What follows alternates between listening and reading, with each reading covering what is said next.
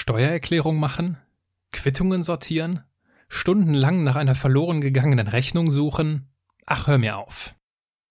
Wenn das beim Wort Steuern deine erste Reaktion ist, dann sind wir schon zu zweit. Aktuell bin ich wieder einmal mit meiner Buchhaltung in Verzug. Und mal ganz ehrlich. Mit Steuern zahlen habe ich absolut kein Problem. Aber mit dem gesamten Verwaltungsaufwand, der damit einhergeht, damit kannst du mich jagen. In Schweden läuft das übrigens ein bisschen anders. Dort füllt das Finanzamt die Steuererklärung aus und der Steuerzahler kann per SMS eine Bestätigung schicken. So einfach ist das. Und in Deutschland? Hier gibt es Hoffnung und genau deswegen spreche ich heute mit Björn Weide. Früher war Björn Informatiker. Heute ist er Geschäftsführer einer Firma, die der Steuer den Schrecken nehmen will. Ob und wie das gelingt, das finden wir jetzt heraus. Menschen und Marken, die in keine Schublade passen. Inspiration für Leben und Karriere. Das ist der Andersmacher Podcast mit Wirtschaftswissenschaftler, Model und Berater Dr. Aaron Brückner.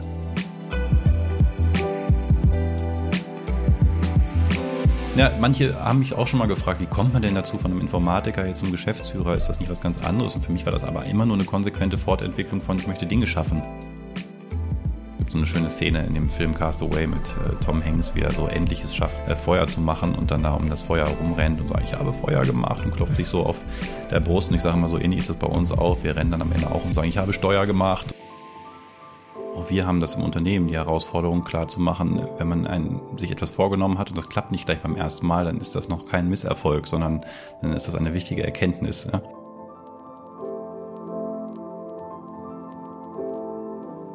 Du hast sicherlich mitbekommen, dass es seit der Folge 83 einen leicht geänderten Titel und ein damit einhergehendes neues Intro gibt. Wo ich vorher von den Erfolgsmustern von Andersmachern sprach, stehen jetzt Menschen und Marken, die in keine Schublade passen im sprachlichen Vordergrund. Was sich dadurch für dich verändert? Nichts. Denn ich habe auch schon vorher Marken wie das Wacken Festival, die Code University oder die Freiburger Firma Visual Statements genauer unter die Lupe genommen. Es gibt eben nicht nur Menschen, sondern auch Firmen, Vereine und sonstige Organisationen, die vieles anders machen. Und die Wahrscheinlichkeit, dass hinter einer spannenden Firma spannende Menschen stecken, die ist verdammt hoch. Ein gutes Beispiel ist die heutige Folge. Das Gespräch mit Björn besteht aus zwei Teilen. Zunächst lernen wir ihn ganz privat kennen. Wir sprechen darüber, warum er früher einen Chor geleitet hat, obwohl er sich eher als schüchternen Typen bezeichnet, welche Rolle seine kirchliche Erziehung heute noch in seinem Leben spielt und wie er vom Informatiker zum Geschäftsführer von Smartsteuer wurde. So ungefähr ab Minute 36 oder 37 sprechen wir dann ausführlich über Smartsteuer. Ich frage ihn unter anderem, was seine smarteste Entscheidung als Geschäftsführer gewesen ist, warum es in seinem Unternehmen seit kurzem keine Führungskräfte mehr gibt und was mit Steuerberatern eigentlich passiert, wenn die Steuererklärung immer stärker automatisiert wird. Es ist schön, dass du uns zuhörst.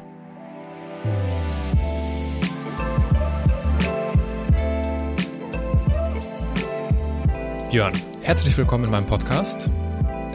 Wir sind ja ganz früh verabredet gewesen. Du bist nach Plan um Viertel vor neun in Düsseldorf angekommen. Das bedeutet, wenn du aus Hannover kommst, dann boah, zweieinhalb Stunden, ne? Mit, der, mit dem Zug. 5.40 Uhr ging 5.40 Uhr. Mhm. Bist du ein Frühaufsteher?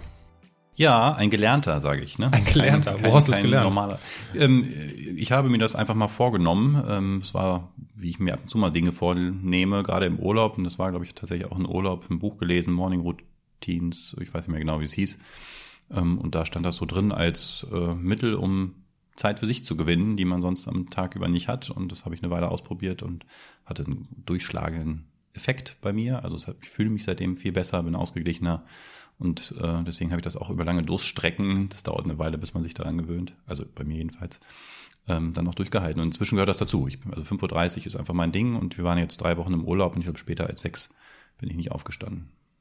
Hast du, wenn du diese, wenn du diese Routine dir angeeignet hast, bist, hast du es von einem Tag auf den anderen gemacht oder hast du dich so sukzessive dran gepirscht an die 5.30 Uhr? Ja, also ich habe tatsächlich den Wecker dann immer so viertelstundenweise okay, ja, weiter genau. zurückgestellt. Ne? Aber ich habe es eben auch nicht äh, mit Pausen gemacht. Das ist ja auch so ein Learning. Man muss sowas dann schon mal 30, vielleicht besser 60 Tage durchhalten Ja. und nicht zwischendurch mal sagen, ach, jetzt mache ich mal Urlaub vom Frühaufstehen. Das klappt nämlich nicht. Wenn einmal der Biorhythmus sich umgestellt hat, ist ja nicht schlimm. Ja. Dann ist das ja wie 8 Uhr aufstehen. Also muss man halt früh genug ins Bett gehen, damit man genug Schlaf bekommt. Aber auch da kann man bisschen, glaube ich, machen. Also bei mir reichen jetzt so sechs.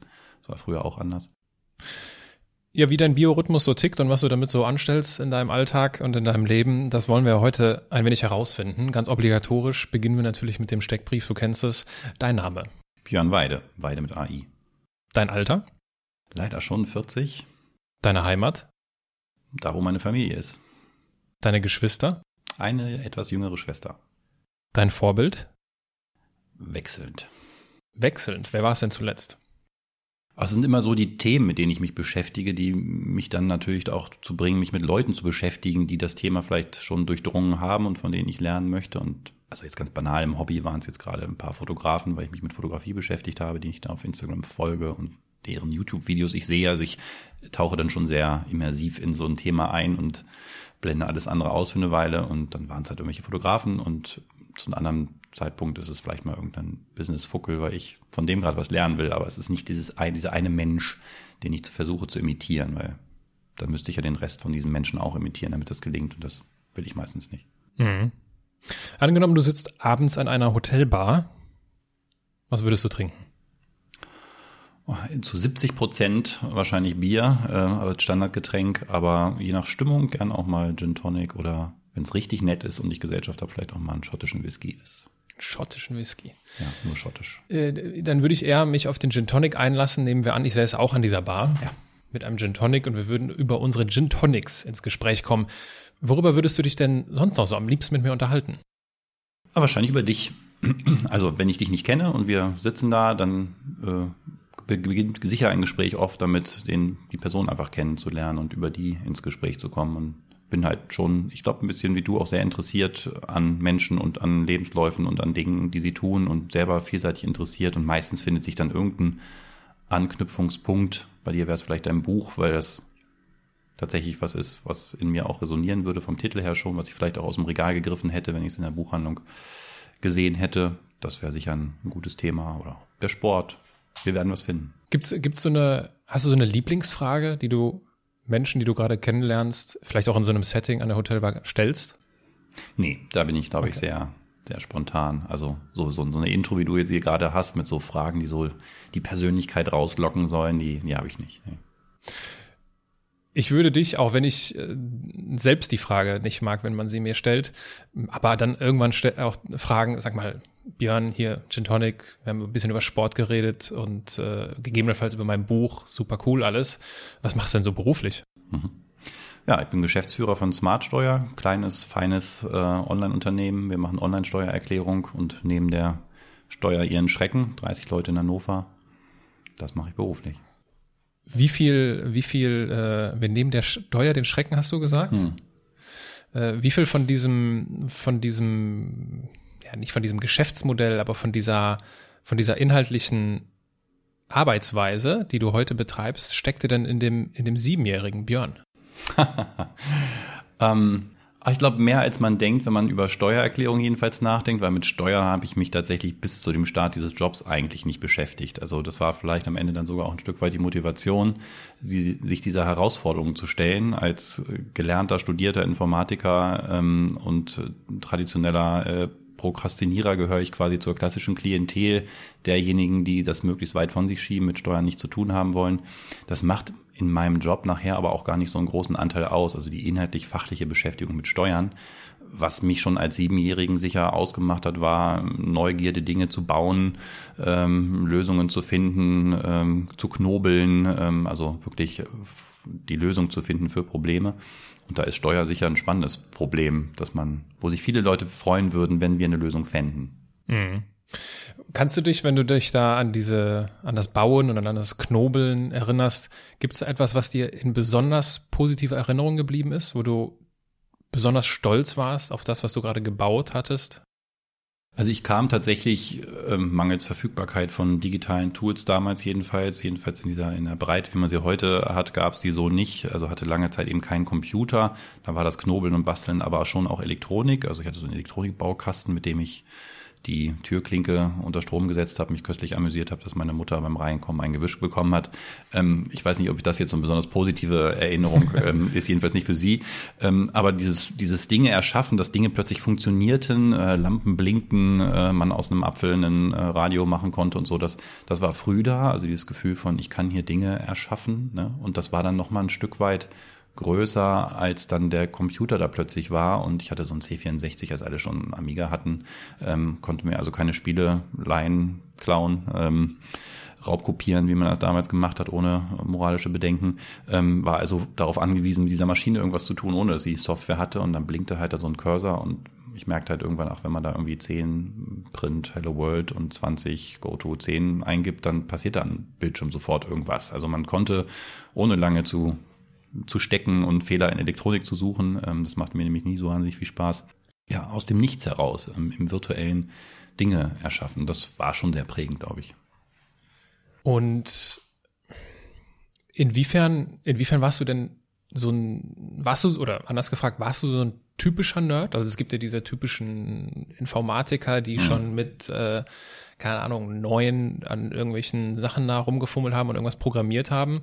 Weil so wirkst du jetzt gar nicht, wenn ich das so Aber ich kann. bin das in vielerlei Hinsicht, glaube ich, tatsächlich. Ne? Also okay. ich war schon auch der, der eben meine Mutter dann im Zweifel meine ähm, Eieruhr auf die Terrasse gestellt hat und da 45 Minuten eingestellt und gesagt, vorher gehst du nicht wieder rein, äh, muss man das Tageslicht sehen. Also das gab zumindest diese Phasen, sage ich mal. Ich habe mich aber tatsächlich mein, immer schon in meinem Leben auch mit anderen Dingen beschäftigt. Also es war, gab selten eine Phase, wo ich nur irgendwie eine Sache gemacht habe über einen längeren Zeitraum. Und so habe ich halt immer auch viel Musik gemacht zum Beispiel. Also selber Musik gemacht, gesungen, aber Chöre geleitet, auch Klavier gespielt. Und ich glaube, daher kam ein Stück weit auch dann so, eine, so ein Gegenpol. Also um nicht völlig mhm. in das Nerdische abzudriften, ähm, tat das, glaube ich, ganz gut. Äh, jetzt ist Musik machen das eine, ein Chor leiten ja etwas ganz anderes. Ja, ist auch eine Form von Musik machen. Das Instrument ist nur anders. Das, das in jedem Fall, aber was, es hat einen ganz anderen Anspruch. Ja, also das das ist ja viel mehr als Musik machen. Also du müsstest ja, also wie, wie ist es dazu gekommen, dass du nicht nur Musik machst, sondern dann das so ausbaust, dass du oder dass dir das anvertraut wird, einen Chor zu leiten? Ja. Ich bin tatsächlich kirchlich aufgewachsen, also das kirchlich bin ich in der Kirche aufgewachsen, aber ich bin äh, aufgrund meiner Familie tatsächlich viel in der Kirche gewesen und da nahm in dieser Gemeinde, in der ich da war, halt auch Kirchenmusik viel äh, Zeit in Anspruch und ach, da war das auch fast normal, dass man, sobald man so irgendwie konfirmiert war, äh, dann zumindest mal gefragt wurde, hast du nicht Lust, im Chor mitzusingen? Und das habe ich dann auch gemacht, weil ich auch schon damals, also klassisch Blockflötenunterricht, ähm, darf man gar nicht erzählen, und dann äh, auch Klavierunterricht, ohne ein eigenes Klavier zu haben, leider damals, ähm, mich mit Musik beschäftigt habe und äh, dann war das fast normal, dann saß ich dann da halt und habe irgendwie halt das Singen gelernt. Und dann hatte der Dirigent, der schon relativ alt war, irgendwie wohl Nachwuchssorgen und hat irgendwann mal, da war ich glaube ich nur nicht unwesentlich, also unwesentlich älter, 15 oder so gesagt, so komm, äh, stell dich doch mal hier vor einen Chor, steig da aufs Podest und äh, dirigier doch mal. Und das war wirklich so, Sprung ins kalte Wasser. Bin ein sehr schüchterner Typ vom Grundwesen her und das war also super schweißtreibend und ähm, ähm, ja, also auch Angst einflößend, da plötzlich zu stehen. Aber ich habe es aus irgendeinem Grund trotzdem äh, gemacht und da eine große Befriedigung auch draus gezogen. Also nicht sofort beim ersten Mal, aber dann über die Zeit, weil das schon ja tatsächlich, wie ich vorhin sagte, ein Instrument auch ist, dem man ja Töne entlocken kann auf eine ganz andere Art und halt auch mehrstimmig und äh, man gestaltet es halt aber auf eine andere Art. Man drückt halt keine Tasten, sondern muss viel über ja, Empathie und Mimik, Gestik ähm, bewirken. Und das hat mich, glaube ich, als Mensch dann auch stark geprägt, das zu lernen über die Musik. Wie erklärst du dir, dass du in diesem Moment, wo der Dirigent dir dieses Angebot macht oder die, diese Perspektive aufzeigt, Ja gesagt hast? Ja gesagt hast, trotz der wahrscheinlich auch inneren, mhm. weiß ich nicht, Angst, Widerstände, wie auch immer? Wahrscheinlich Neugierde. Also tatsächlich ähm, kämpften immer schon in meiner Seele diese beiden Aspekte von äh, tatsächlich erstmal Vorsicht, auch vor sozialen Situationen und ähm, bin ich jetzt nicht die Rampensau, die sagt, komm her, ich gehe da halt hin, macht mir alles nix. Aber ich bin halt auch super neugierig auf neue Erfahrungen, auf äh, wie sieht eigentlich so ein Chor aus, wenn man nicht da drin sitzt, sondern davor steht und dann auch noch auf dem Podest und wie funktioniert das? Also das ist oft tatsächlich dann so der Auslöser, dass ich sage, okay, alle Sorgen, Ängste vielleicht zum Trotz, ich möchte es wissen. Ich will es mal gesehen, erlebt haben und dann muss man es halt einfach auch mal ausprobieren. Gab es eine Situation, wo du vielleicht eine, eine ähnliche Gelegenheit bekommen hast in deinem Leben und du hast nicht Ja gesagt, sondern Nein und bereust das so ein bisschen heute, wenn du zurückblickst? Ja, gute Frage. Ich also ganz spontan, jetzt so aus dem Bauch raus, äh, ganz banal, ähm, bin ich mal so eine Sommerrodelbahn als kleines Kind äh, runtergefahren und ich bin gefahren, weil sonst hätte ich laufen müssen. Ähm, aber ich habe tatsächlich so Sorge gehabt, dass ich da irgendwie mit dieser, dass ich da rausfalle oder ich weiß gar nicht, was das war und habe dann fast mit komplett gezogener Handbremse dann diesen äh, Weg gemacht und ärgere mich bis heute, dass ich, ähm, weil es super viel Spaß gemacht hat, alle, die da hinterher runtergefahren sind, die haben gejubelt und gelacht und so und ich natürlich nicht, weil ich bin da runtergeschlichen, das war total langweilig. Ähm, da ist es dann eher der Mut in der Durchsetzung gewesen, die, die ich im Nachhinein ähm, bereue.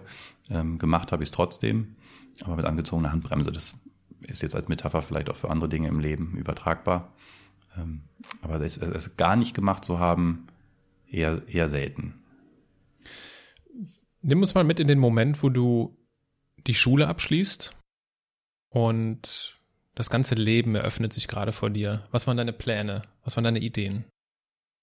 Also ich habe die relativ früh diese Leidenschaft fürs Dinge bauen, Dinge tun, erschaffen ähm, mitgenommen und meine Kindheitsträume waren halt irgendwas im Bereich, also so frühe Kindheit, Erfinder, Forscher, Wissenschaftler.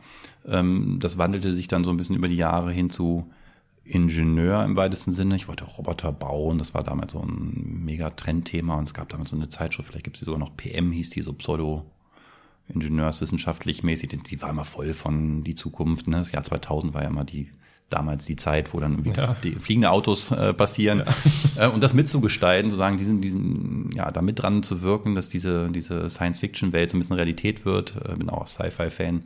Ähm, das war früh da und damit auch der Wunsch dann irgendwas in diese Richtung zu studieren. Musste dann halt schnell damals noch ähm, tatsächlich einen äh, nicht, nicht Bund, Bundeswehrzeit, sondern Ersatzdienst, also Zivildienst leisten ähm, und bin darüber dann über einen ja, Berater, der da rumtingelte, wo ich damals Zivildienst gemacht habe, dann aber auf die Informatik gekommen, was gar nicht so Ziel war, sondern eher tatsächlich Elektronik, also anfassen, Dinge machen. Aber der hat relativ schnell gemerkt, dass ich ein gutes Gespür habe für Computer und da unbedarft rangehe und ähm, gesagt, Mensch, mach doch das. Und da war es dann auch wieder die Neugier, weil eigentlich hatte ich ein bisschen Scheu vor Informatik, das ist ein super mathematisches Studium. Also dröge, muss man echt sagen, war auch dröge. Ähm, aber ich habe es halt gemacht, weil ich auch neugierig war auf das, was dann da kommt und dann auch nebenbei sehr viel gearbeitet habe während des Studiums, wo ich das dann schon anwenden konnte, also schon sehen konnte, wofür ich das tue. Sonst hätte ich vielleicht auch nicht durchgehalten, muss ich zugeben. Ähm, und das war dann aber tatsächlich auch eine gute Idee, glaube ich. Welche Rolle haben deine oder welchen Einfluss hatten deine Eltern bei dieser Studienwahl? Also kein im Sinne von, dass sie mich irgendwohin gedrängt haben. Sie hatten einen großen im Sinne von, dass ich alle Möglichkeiten hatte. Also ich bin das erste, also der erste in der weiteren Familie auch, der überhaupt studiert hat. Also auch diese Möglichkeit geboten zu bekommen, trotz angespannter finanzieller Lage. Da bin ich ihm bis heute äh, dankbar für. Das war keineswegs selbstverständlich, auch wenn ich das damals als Kind gar nicht so empfunden habe. Es war dann erst so mehr im Nachhinein. Für mich war der Weg jetzt erstmal natürlich. Ich habe halt Abitur gemacht und dann studierte man. Aber auch weil meine Eltern da nie das zum Thema gemacht haben, dass das für sie auch eine finanzielle Belastung werden würde. Erst recht, wenn dann irgendwie meine jüngere Schwester dann auch noch irgendwann fertig ist und dann was vielleicht auch noch will.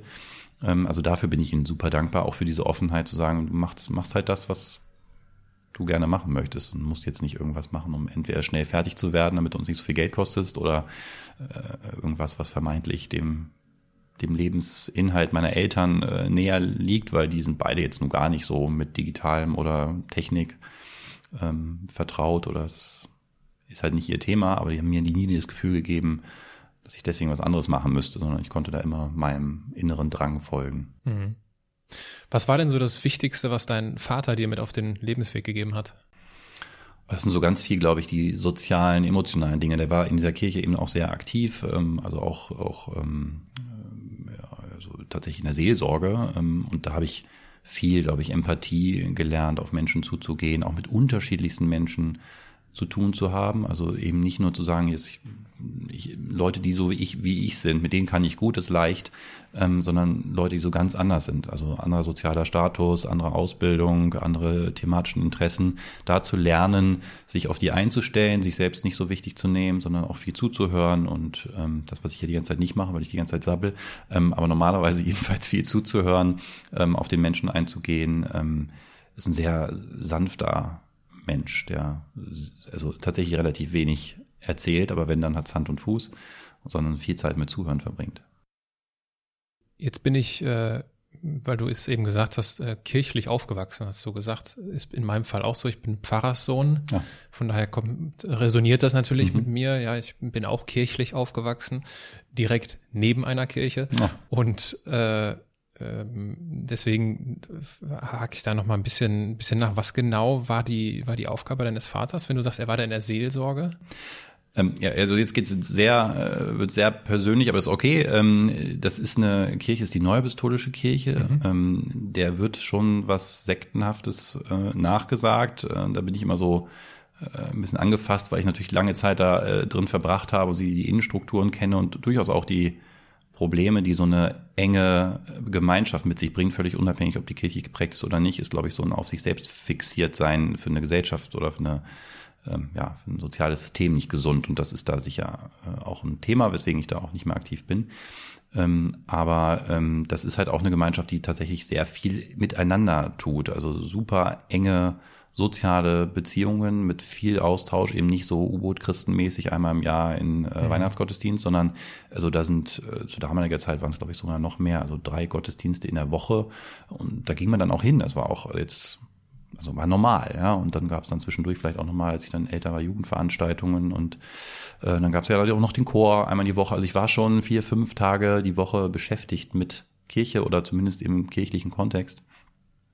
Und meine Mutter war da tatsächlich ähm, in der Sonntagsschule, hat da die Kinder betreut. Mein Vater, ich weiß, also muss jetzt ein bisschen die Historie bricht nicht mehr ganz zusammen, aber in den letzten Jahren jedenfalls war er dann tatsächlich auch in der Seelsorge als Priester, nannte sich das da, äh, tätig, mhm. hat also auch äh, Gottesdienste gehalten und Mitglieder besucht und so. Mhm. Und das alles eben als ja, jemand, der Volksschule besucht hat und ähm, eine Ausbildung zum, was war denn das damals, wie, wie nannte sich denn das, Schaffner wahrscheinlich, bei der Bahn gemacht hat, 40 Jahre Beamter bei der Bahn war, also jetzt nicht ähm, ein Studium oder so oder Seelsorge gelernt oder so, sondern das ist mhm. auch Kern des Gedankens dieser Kirche, Laienpredigertum. Ähm, das ist dann schon auch anspruchsvoll so für so jemand. Das hat mir tatsächlich auch, hat mich auch was gelehrt, ne? Also sich auch sowas zuzutrauen, ähm, auch mangels Ausbildung, also sich etwas anzueignen, sich etwas ja, zuzutrauen. Neuapostolisch ist das dann freikirchlich? Ja, ist eine. Oder wie ist das charismatisch? Wie ist nee, genau nee, da die Ausrichtung? Nee, nee. Also es ist tatsächlich eher verwandt noch mit, mit dem Katholizismus, ist okay. da auch raus entstanden, also in 1800 müsste ich mal nochmal graben, 80er Jahren, glaube ich, so in, in London, ja. also eine Wiedererweckungsbewegung, hat also tatsächlich Verwandtschaft mit diesen ganzen anderen, ähm, auch charismatischen Bewegungen, die aus einer, in einer ähnlichen Zeit entstanden sind, aber tatsächlich kommt sie eher aus diesem Laienpredigertum, also diese Ablehnung von, ähm, von Kirche als ähm, Institution mit mhm. eben dem, dem Papst als oberste Instanz und ähm, äh, dem Klerikus, sondern eben, dass die das Volk selbst ähm, ja letztendlich ja, sich auch gegenseitig äh, seelsorgen darf, ähm, bis hin zu einer, einer Wiedereinführung des Apostolats. Also das war, glaube ich, so der Kerngedanke der Entstehung, zu sagen, wir waren jetzt hier irgendwie fast 2000 Jahre ohne Apostel, das kann doch nicht sein. Ähm, und das war ein großer Streit damals in der Kirche schlechthin. Die katholische Kirche hat halt gesagt, der Petrus ist quasi der Ersatz, der Sprecher, äh, brauchen kein Apostolat mehr. Und da hat sich dann halt so eine Abspaltung ergeben, die dann sich noch ein paar Mal gespalten hat, also komplizierte Geschichte. Ja. Aber es ist bis heute, ich glaube, mit, weiß nicht, über 10 Millionen Mitgliedern sicher eine mhm. größere der kleinen Abspaltungen.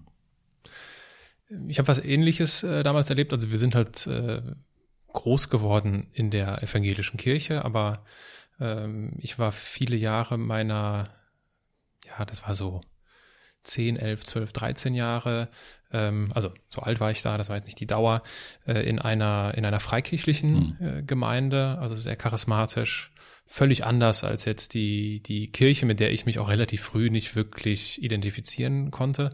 Und äh, meine Eltern waren auch immer so ein bisschen in, in beiden Welten. Das war für meinen Vater, glaube ich, auch nicht immer mhm, einfach. Und ähm, habe einige Geschwister und das war, also das, was du eben angeführt hast, erinnert mich daran. Das war ein sehr intensives Miteinander, mhm.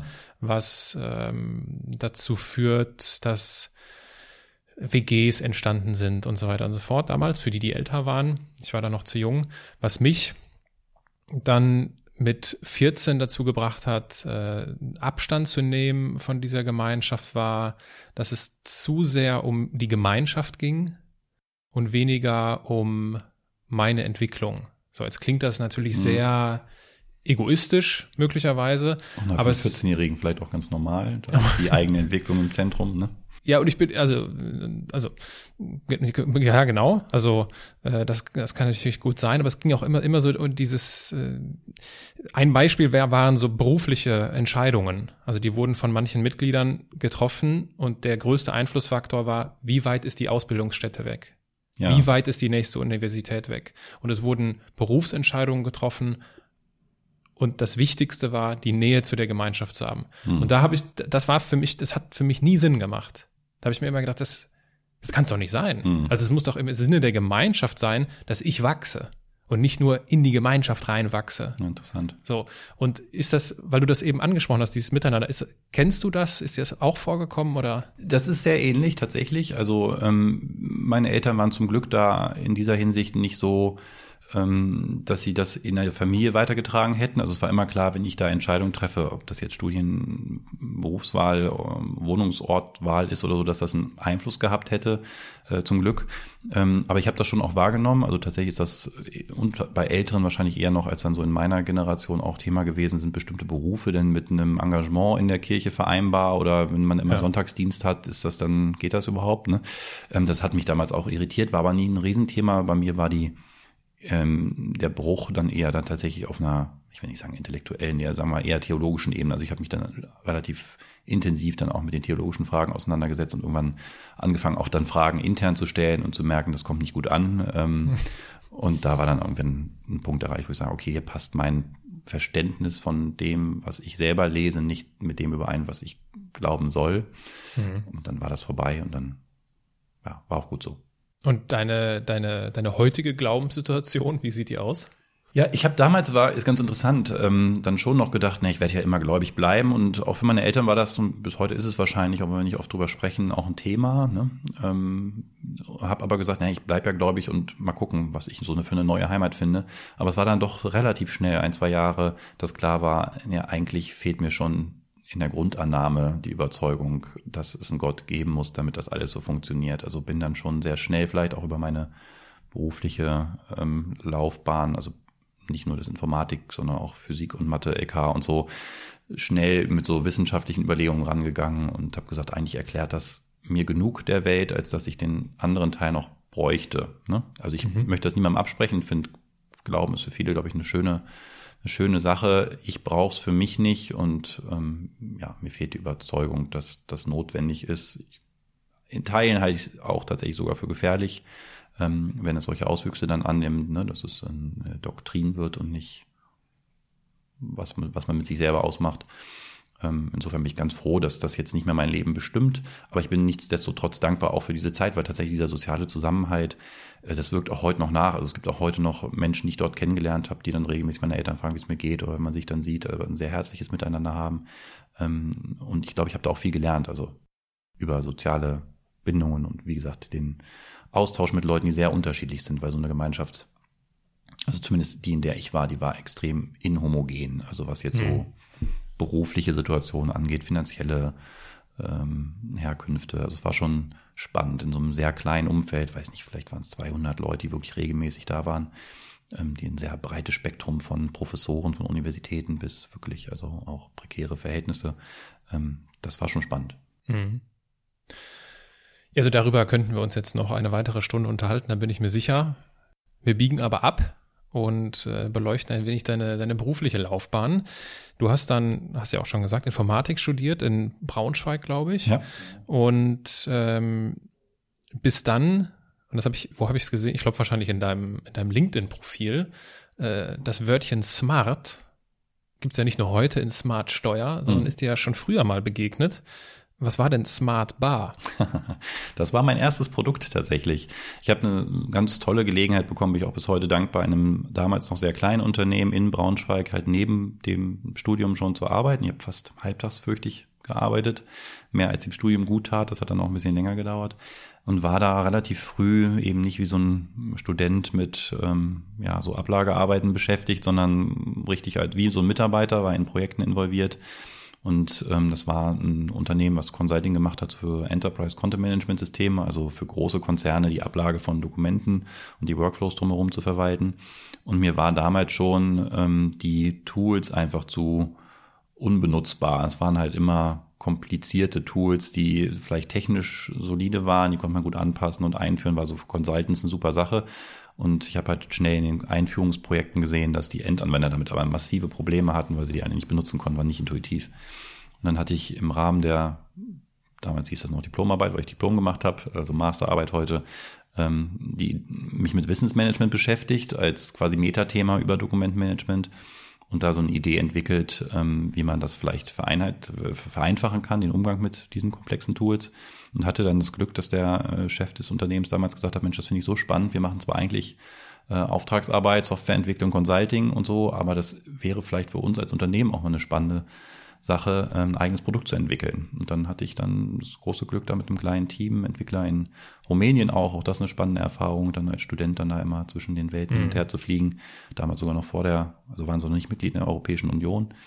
Ähm, ein Produkt zu entwickeln und das hieß Smart Bar. Ähm, ich glaube, den Namen habe ich mir sogar selber ausgedacht, weil es halt eine Leiste war, ähnlich wie der damals noch etwas offensiveren Taskleiste ähm, bei, bei Windows, halt am gegenüberliegenden Bildschirmrand quasi, was die ganze Zeit da war und Dokumente entgegengenommen hat und sie war smart, weil sie eben automatisch erkannt hat, was ist das jetzt gerade, was ich da drauf ziehe per Drag and Drop. Ist das ein Link aus dem Internet, dann lade ich den Inhalt der Seite runter. Ist das ein Dokument, dann entnehme ich dem kontextuelle Informationen und verschlagworte das gleich richtig, starte passende Workflows, mache aus einem Word-Dokument ein PDF und also solche Dinge. Mhm. Ähm, ja, und da tatsächlich witzig äh, kam der Name Smart relativ früh vor. Es war aber kein Grund dafür, dann später zu Smartsteuer zu wechseln.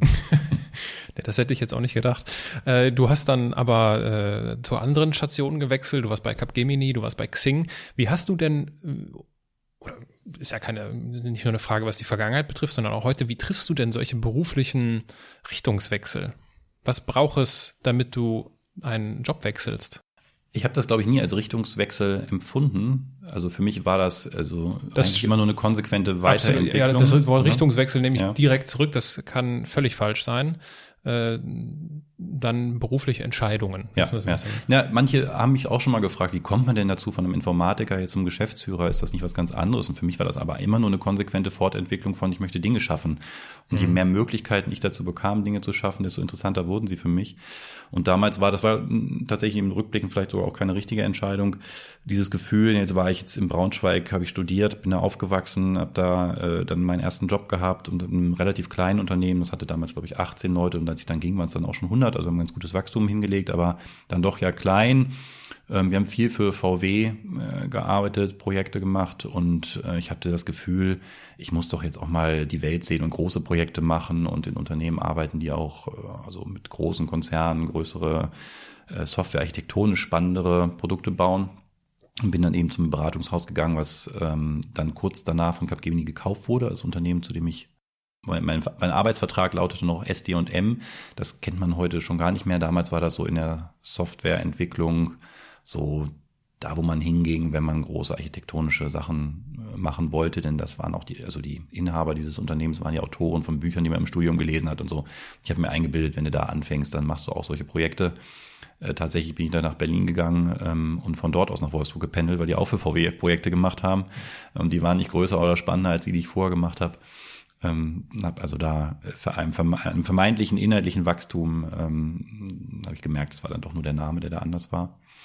Ähm, es war aber trotzdem für mich richtig, das zu tun, weil es halt auch ein Standortwechsel war und Berlin war halt mal eine andere Nummer als Braunschweig.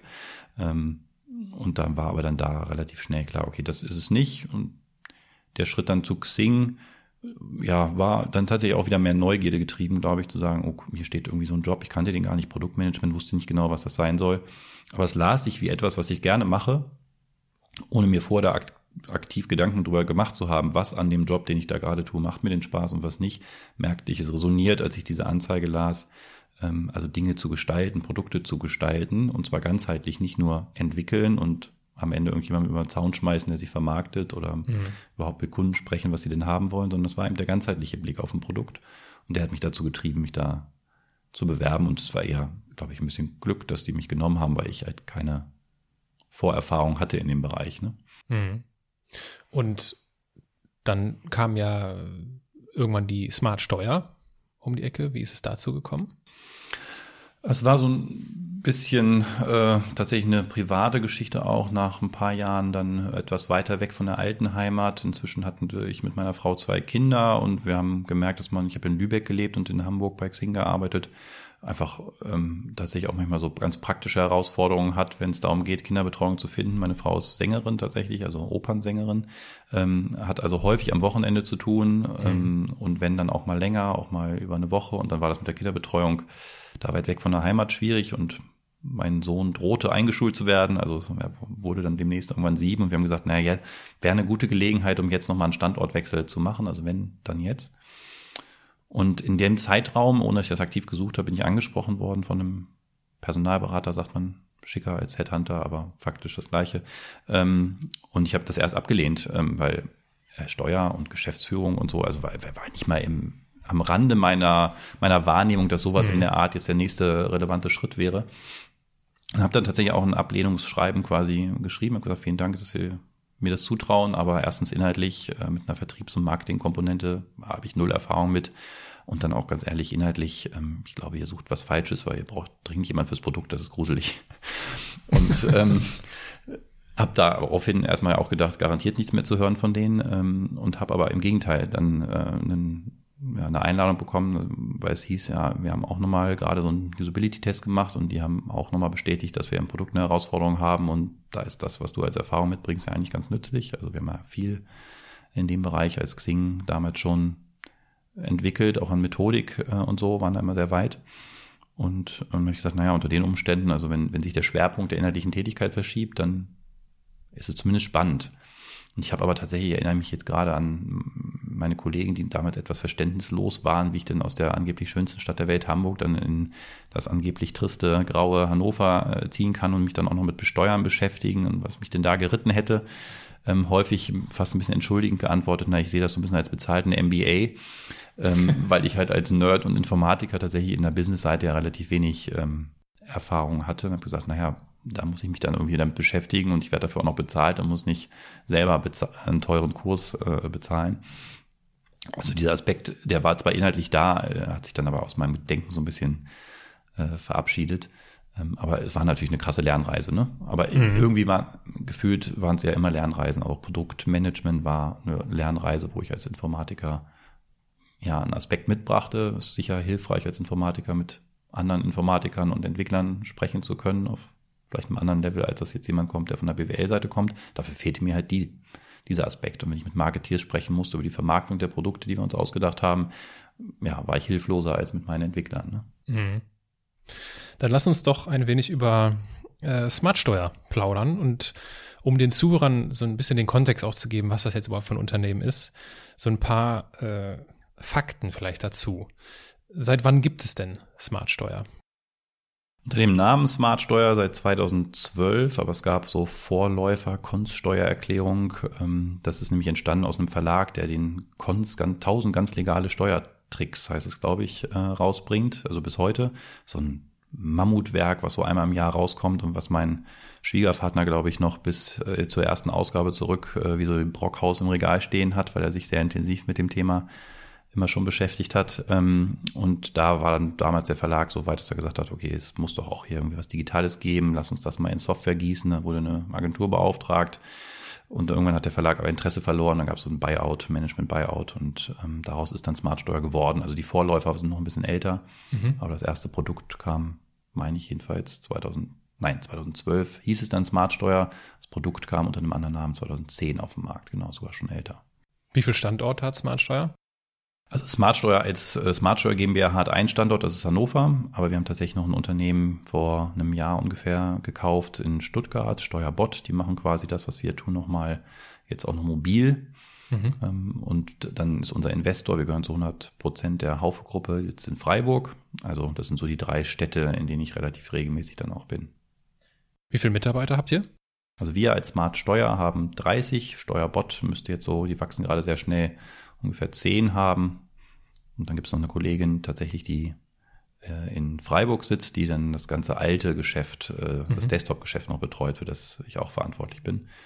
Ähm, also sind wir in Summe so ein bisschen über 40. Wie viel Umsatz macht ihr? Sagen wir nicht, leider, tut mir leid. ähm, nicht, dass wir es nicht wollten, ähm, aber dieser Markt ist tatsächlich super verschwiegen, mhm. ähm, so dass wir da jetzt im Moment jedenfalls sagen, wir wollen nicht die Ersten sein, die da die Hosen runterlassen, äh, sollen auch die anderen da zuerst mal ran. Also die Haufe-Gruppe macht, glaube ich, 400 Millionen Umsatz. Ähm, wir machen einen Teil davon. Das ist, äh, das hast du sehr schön formuliert. Was ist denn eure Mission?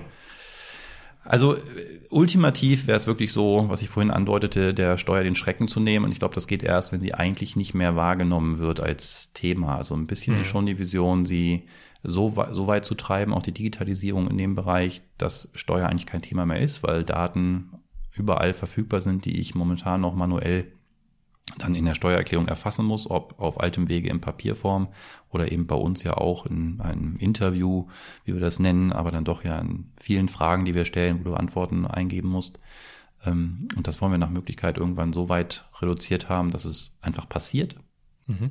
Und dann sind wir im Grunde auch nicht mehr existent, jedenfalls nicht als Oberfläche. Also ein Stück weit ist unsere Mission auch, uns in Form dieser Oberfläche jedenfalls, dieses komplexen Prozesses, den du einmal im Jahr machen musst, abzuschaffen und es nur noch für dich im Hintergrund zu erledigen. Mhm.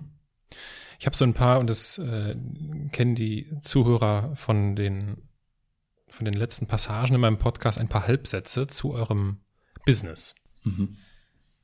Unser größter Wettbewerber ist der Staat, Elster. Was wir anders als andere machen, ist. Aber wir denken ganz krass vom Kunden und was der versteht. Worin wir besser werden sollten, ist. In der Geschwindigkeit, glaube ich, vor allen Dingen. Also Innovationen auf die Straße bringen. Wir sind super kreativ, innovativ. Aber jedenfalls aus meiner Ungeduld heraus habe ich das Gefühl, wir müssten eigentlich dreimal mehr von diesen Ideen dann auch wirklich Realität werden lassen.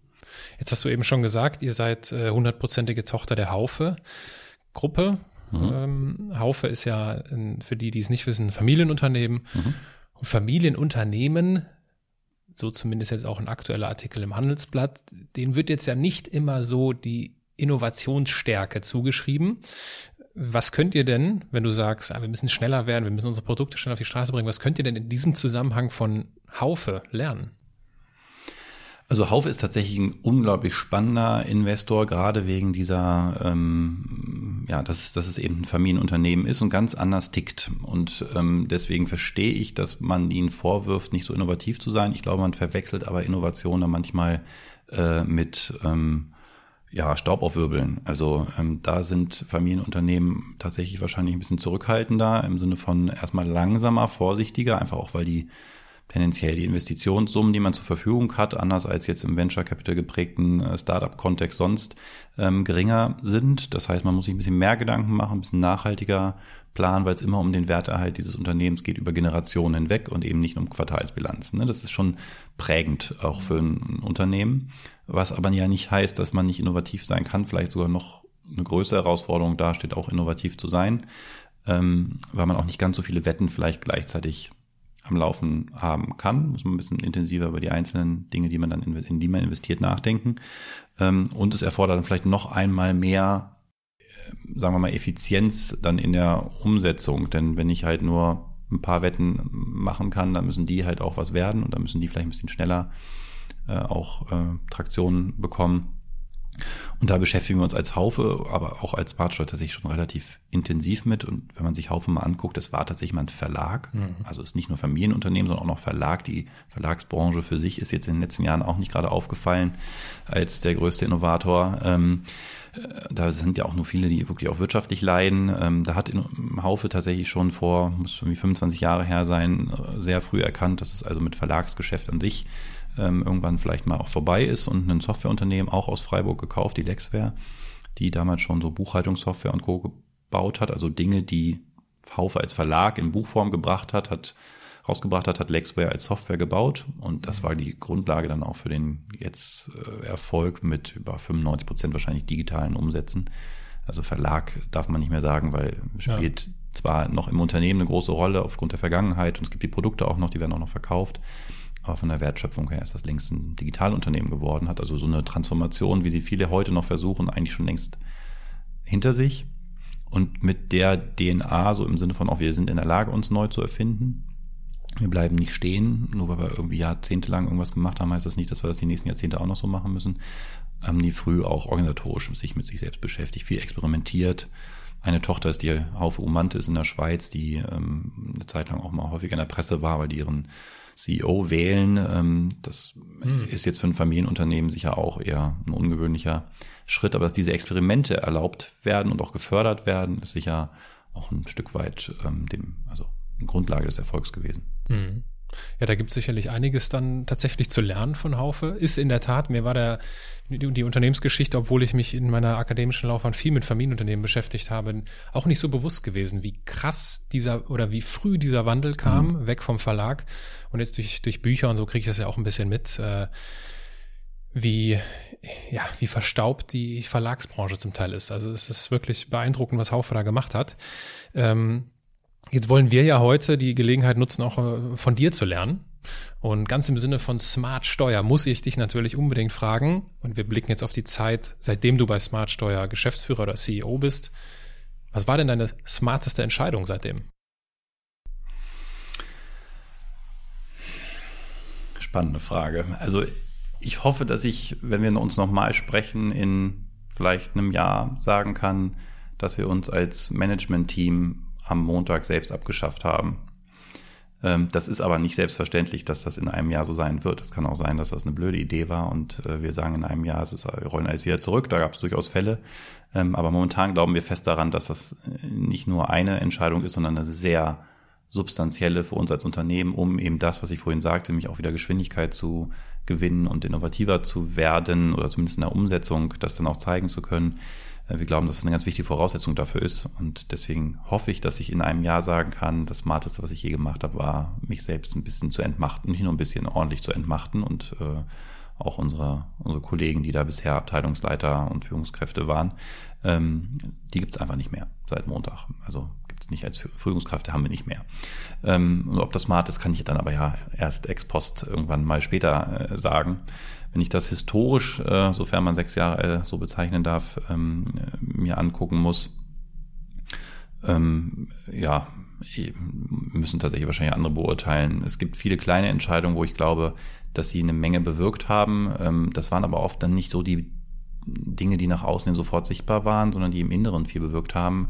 Und ich habe da mir oft im Vorfeld auch nicht gedacht, so jetzt triffst du mal eine wahnsinnig smarte Entscheidung, sondern das waren halt Dinge, die aus einem Gefühl oft heraus passiert sind. Also ganz banal, eine der ersten Sachen, die wir gemacht haben, war im Unternehmen im Flur einen großen Monitor aufzuhängen und alle unternehmensrelevanten Kennzahlen dort äh, transparent zu machen. Und das kam einfach daher, dass ich in diesem Unternehmen neu war und wenn ich gefragt habe, Mensch, was haben wir denn eigentlich jetzt letzte Woche verkauft, habe ich von drei Leuten drei unterschiedliche Zahlen genannt bekommen, weil jeder so ein bisschen anderen Blick auch hatte, was heißt denn Verkauf? Heißt das Geld ist eingegangen oder Kunde hat ja, auf genau. ich kaufe jetzt geklickt oder ne, ist die ja. Erklärung beim Finanzamt eingegangen, völlig unterschiedliche Sicht, je nachdem aus ja, welcher Abteilung äh, der hier oder diejenige kam. Äh, und ich wollte einfach Klarheit. Und dann habe ich gesagt, na, wenn ich die Klarheit äh, habe, warum sollen sie nicht auch alle anderen haben? Habe diesen Flur, diesen, diesen Rechner oder dieses Dashboard eben nicht bei mir äh, auf meinem Rechner gehabt, sondern im Flur gehängt. Und war mir tatsächlich vorher nicht klar, aber es war sicher eine der auch gravierendsten kulturellen Änderungen, weil es ein erster Schritt auch war, dieses Unternehmen komplett auf Transparenz auch zu mhm. drehen was bis heute, glaube ich, echt ähm, maßgeblich auch war für den Erfolg, den wir hatten, denn es gab plötzlich keine Unklarheit mehr, wie es uns geht, was, was ist Erfolg und was nicht, was funktioniert und was nicht, sondern wir sehen das jeden Morgen, wenn wir reinkommen. Und wir stehen da, ob äh, Support-Mitarbeiter, Entwickler oder Marketeer vor diesem Dashboard manchmal auch und unterhalten uns darüber, warum war jetzt gestern irgendwie kein guter Tag, was stimmt an unseren Planzahlen nicht, hatten wir einen Abhänger auf der Plattform, war unser letztes Release äh, vielleicht doch nicht so gut, wie wir dachten. Wir sehen da auch äh, Nutzerkommentare, die dort stehen. Ähm, es war nachher eine technisch unglaublich kleine Maßnahme, ähm, die aber bis heute, also sechs Jahre später, echt noch nachwirkt und auch eben, wie gesagt, kulturell prägt und dazu führt, dass wir andere Dinge dann später getan haben, weil wir heute, glaube ich, jeder von uns im Unternehmen erwartet, dass wir transparent sind. Also mhm. wir haben dann irgendwann Mails abgeschafft und kommunizieren faktisch nur noch über Slack jetzt in dem Fall. Ähm, und zwar da eben auch nicht in Einzeldiskussionen, das ist dann ja nichts weiter als ein neues Tool für eine alte Kommunikationsform, sondern in öffentlichen Räumen. Also selbst wenn ich sage, ich möchte mich jetzt hier zu einem Marketing-Thema mit den Marketeers unterhalten, dann ist der Raum aber nicht privat nur für Marketeers, sondern da kann dann halt jeder hin. Und das machen dann auch die Kollegen. Dann haben die mal eine Idee und posten die da oder kommentieren was, was wir da tun, ähm, sodass auch da in der Kommunikation eine maximale Transparenz herrscht. Also auf dieses Thema Transparenz und äh, wir haben seit Montag jetzt ja tatsächlich irgendwie keine Führungskräfte mehr. Äh, darauf äh, kommen wir später definitiv nochmal zu sprechen. Bevor wir das machen, müssen wir jetzt aber einmal äh, in Medias Res gehen und äh, darüber sprechen, was ihr denn da jetzt konkret macht. Also wie wollt ihr der Steuer den, den Schrecken nehmen? Und äh, wenn ich auf eure Seite gehe, Smart Steuer, und beginne diesen Prozess, meiner Steuererklärung, dann kommt die Frage, freuen Sie sich schon auf Ihre Steuererklärung? Und dann habe ich, glaube ich, drei Auswahlmöglichkeiten irgendwie mit, ja. so, mit so einem Smiley. Äh, wenn du darüber reden darfst, mich würde tierisch interessieren, was sind denn da die Ergebnisse? Erstaunlicherweise relativ viele positive Rückmeldungen. Okay. Also das ist ein Feature, was als auch noch nicht fertig ist. Es war jetzt das erste, der erste Schritt. Wir wollen damit noch mehr machen, also wirklich im Sinne einer Personalisierung auch entsprechend deiner Antwort dann auch im späteren Verlauf nochmal drauf eingehen. Aber im ersten Schritt wollten wir erstmal gucken, wie geht's denen denn wirklich? Ähm, und wir hatten Schlimmes erwartet, also weil auch dieser Nimbus der Steuererklärung ähm, ja also gewaltig negativ behaftet ist und ähm, waren eher überrascht, wie viele zumindest dann äh, da in ein grün, ein gelbes äh, Icon äh, anklicken. Ähm, es gibt aber tatsächlich nicht wenige, die ein grünes äh, auswählen, also ein positives Smiley. Ähm, wenn man da mal reinguckt, dann auch in äh, ein paar Freitextkommentare sieht man, dass es dann oft tatsächlich ist nicht der Akt der Steuererklärung, sondern ähm, teilweise so ein bisschen dieser Stolz darauf, sich jetzt endlich hingesetzt zu haben. Genau, ich kann ja? sagen, ja. Die Hoffnung, dass es jetzt alles besser wird. Genau, und dass ich dann hoffentlich in 60 Minuten dann auch durch bin und mein Geld bekomme, denn machen wir es uns nichts vor, darum geht es den Leuten, also staatsbürgerliche Pflicht ja. und so, ähm, ist ja alles hübsch, aber am Ende will ich auch das Geld wieder haben, was ich zu viel bezahlt habe. Aber es ist tatsächlich, wie hat er das mal ausgedrückt, gibt so eine schöne Szene in dem Film Castaway mit äh, Tom Hanks, wie er so Endliches schafft nach, ich weiß nicht wie vielen Fehlversuchen, äh, Feuer zu machen und dann da um das Feuer rumrennt und sagt, ich habe Feuer gemacht und klopft sich so auf der Brust. Und ich sage immer so, ähnlich ist das bei uns auch. Wir rennen dann am Ende auch und sagen, ich habe Steuer gemacht und bin dann ein ganzes Wochenende ganz stolz, dass ich mich endlich überwunden habe, nachdem ich da also monatelang äh, mich gedanklich mit beschäftigt habe, oder zumindest es vor mir hergeschoben habe, weil ich ja. weiß, jetzt dreut gleich der 31. Juli in diesem Jahr und ich muss jetzt noch und jetzt ist Wochenende und das Wetter ist schön, aber ich habe mich hingesetzt und ich habe es gemacht.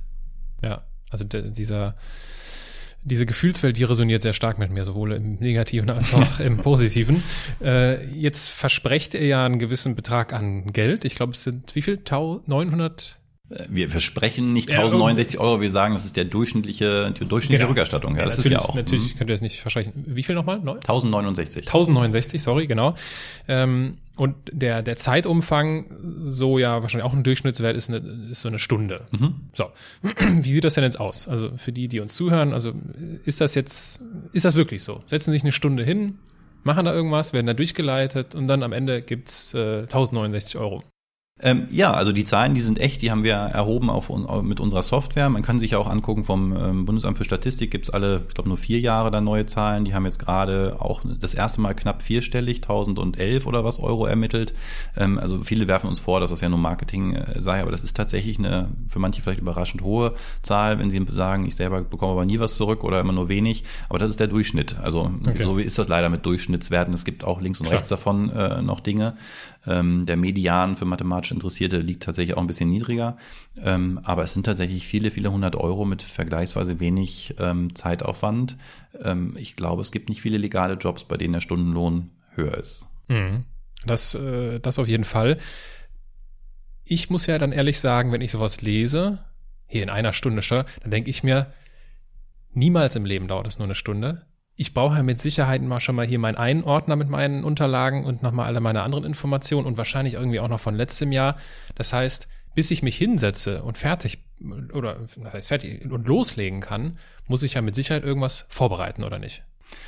Ja, das kommt auch ein bisschen tatsächlich darauf an, wie oft du das schon gemacht hast. Also wenn du jetzt sagst, das ist meine allererste Steuererklärung in meinem Leben, ich bin aber auch schon Mitte 30, habe irgendwie vier Häuser, die ich vermiete und drei Kinder, zwei davon unehelich, dann wird es wahrscheinlich auch ein bisschen länger dauern.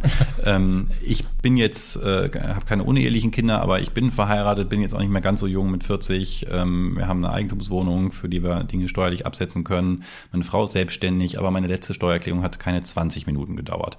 Das lag aber natürlich auch daran, dass ich im letzten Jahr auch schon Smartsteuer verwendet habe und daher Datenstrukturen vor allen Dingen äh, übernehmen konnte. Und wir jetzt schon seit ein paar Jahren ein Feature haben, nennt sich vorausgeführte Steuererklärung, da holen wir uns Daten vom Finanzamt. Mhm.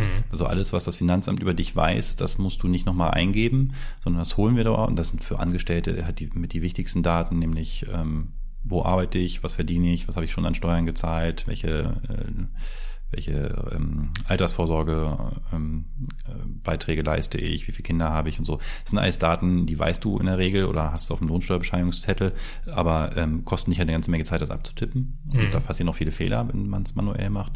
Und solche Dinge, das ist genau das, wo wir sagen, da wollen wir noch viel mehr von machen, weil nicht nur das Finanzamt weiß eine Menge über dich, sondern zum Beispiel auch deine Bank.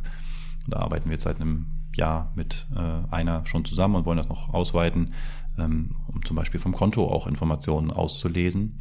Das ist ja die große Vision eben, dass irgendwann du gar nichts mehr eingeben musst, sondern wir vom Finanzamt aus dem Bankkonto, von mir aus aus den E-Mails, weil da Rechnungen drin stehen vom Handwerker, ähm, so viele Daten haben, dass wir dank ein paar schlauer Algorithmen im Hintergrund das alles selbstständig eintragen können.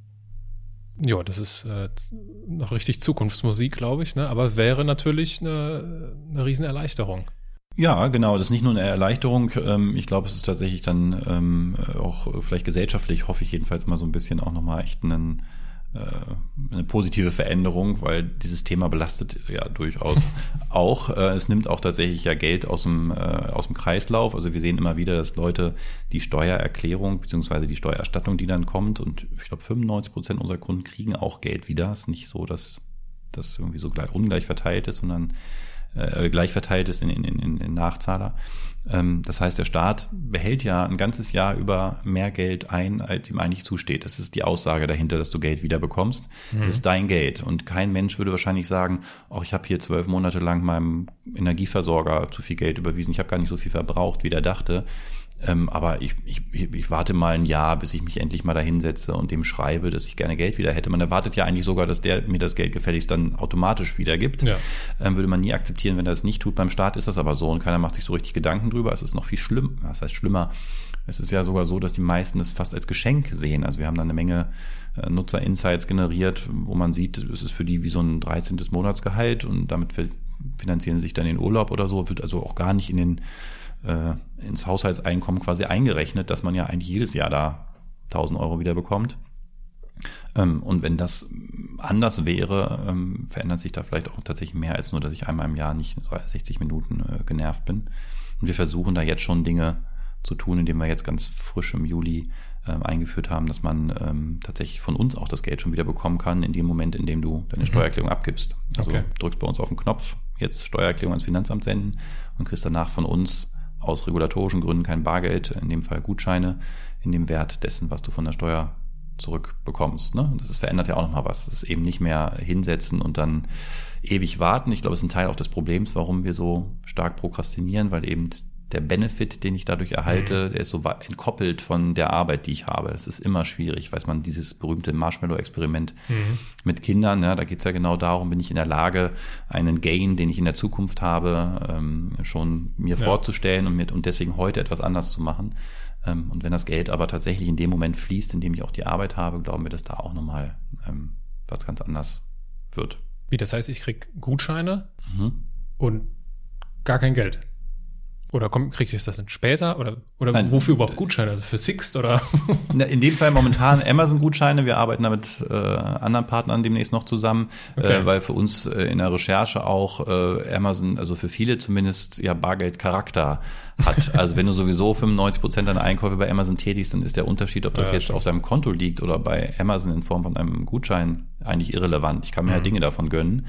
Ähm, und deswegen haben wir das jetzt erstmal darüber gelöst. Genau, und dann bekommst du von uns das Geld quasi in Gutscheinform. Du kannst jetzt auch aussuchen, wie viel davon.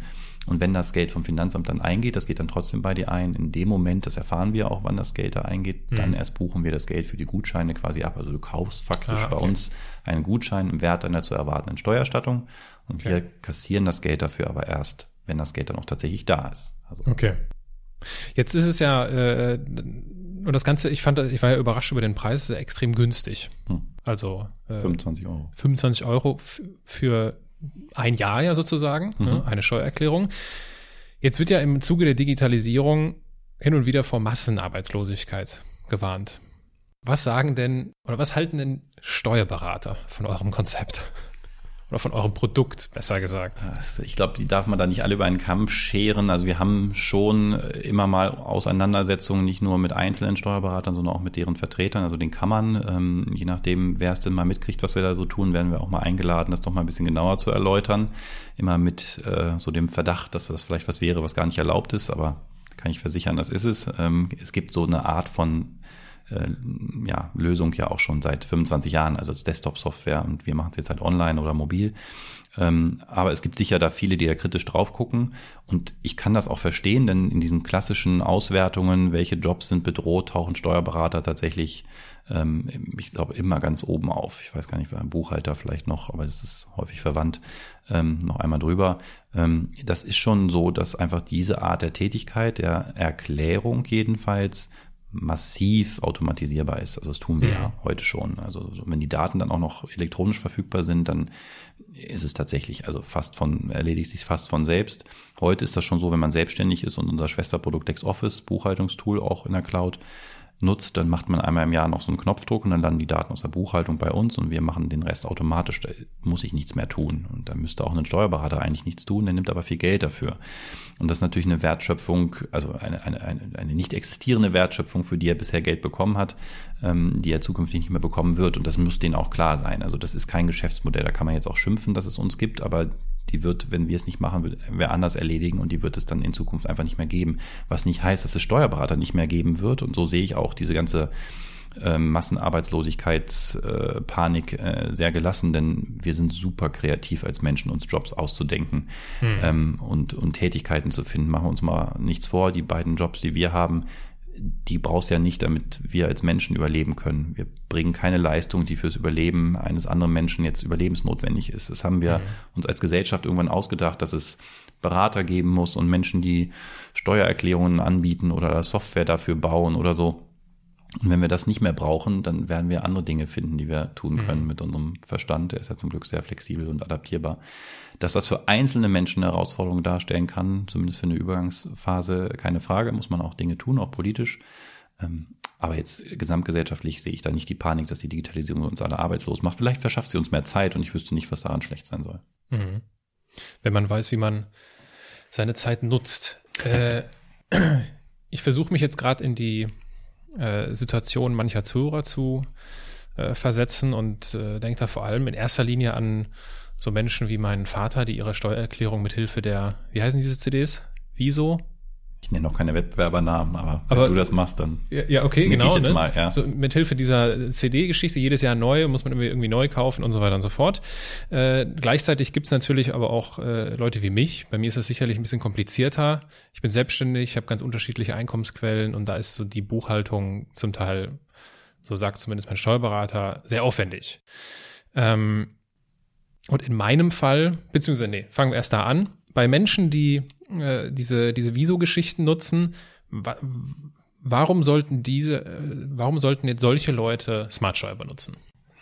Ich will das gar nicht sagen, dass die das äh, benutzen sollten. Also es gibt gute Gründe zu sagen, ich mache das ja nur einmal im Jahr, ich bin da jetzt eingearbeitet in meine Software, ich komme damit klar den sage ich jetzt nicht, Smartsteuer ist so viel besser und äh, holt dir so viel mehr Geld raus, dass es total irre wäre, nicht zu wechseln. Also äh, unsere Wettbewerber machen ja da durchaus auch einen guten Job. Ich glaube, wir machen einen besseren ähm, und für, insbesondere für die, die wirklich wenig Erfahrung haben und wenig äh, auch sich damit beschäftigen wollen, da merkt man dann schon, aus die Software teilweise von Wettbewerbern aus einem anderen ähm, mit einer anderen Motivation heraus entwickelt wurde. Also man liest bei Wettbewerbern häufig viel mehr Fachwissen und Fachbegriffe auch als bei uns. Wir haben mhm. eigentlich den Anspruch, dass man ohne das Wissen um Steuerliteratur und Co.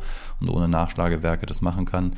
Und wir stellen im Zweifel sogar mehr Fragen als der Wettbewerb. Also wir fragen nicht, wie viel Kindergeld bekommst du? Das ist nämlich die Zeile in der Steuererklärung, äh, die man dann irgendwann befüllen muss. Also die jeder von uns äh, befüllen muss. Ähm, aber das ist was, das weiß ich halt nicht aus dem Kopf. Ich weiß ja, genau. zum Glück noch, wie viele Kinder ich habe. Und wir als Softwareanbieter sollten wissen, wie viel in welchem Jahr an Anspruch auf Kindergeld denn daraus resultieren. Das muss nicht ich als Kunde wissen. Und diesen quasi extra Schritt zu gehen und lieber zu fragen, wie viele Kinder hast du denn und wie alt sind die? Das sind zwei Fragen. Nicht wie viel Kindergeld bekommst du, sondern wie viele Kinder und wie alt. Mhm. Doppelt so viele Fragen quasi. Aber weniger kognitiver Aufwand in der Beantwortung. Und das ist das eigentliche Ziel. Ne? Weniger denken müssen ähm, und die Arbeit quasi die Maschine machen lassen. Und da gucken Wettbewerber teilweise anders drauf, was nicht heißt, dass das nicht auch funktioniert. Ich denke eher, für uns war die vergangenen, waren die vergangenen Jahre Pflicht. Wir sind jetzt tatsächlich so weit, dass wir sagen können, es ist weitestgehend fertig, das Produkt im Sinne der auch steuerlichen Komplexität. Man kann uns eine ganze Menge machen, nicht nur einfachste Steuererklärungen. Und jetzt fängt so ein bisschen die Kür an, ob das die Soforterstattung ist, was kein Wettbewerber von uns hat, ähm, ob das die Datenanbindungen sind zum Finanzamt, das haben ein paar andere Wettbewerber auch, oder zu Banken, das haben schon viel weniger.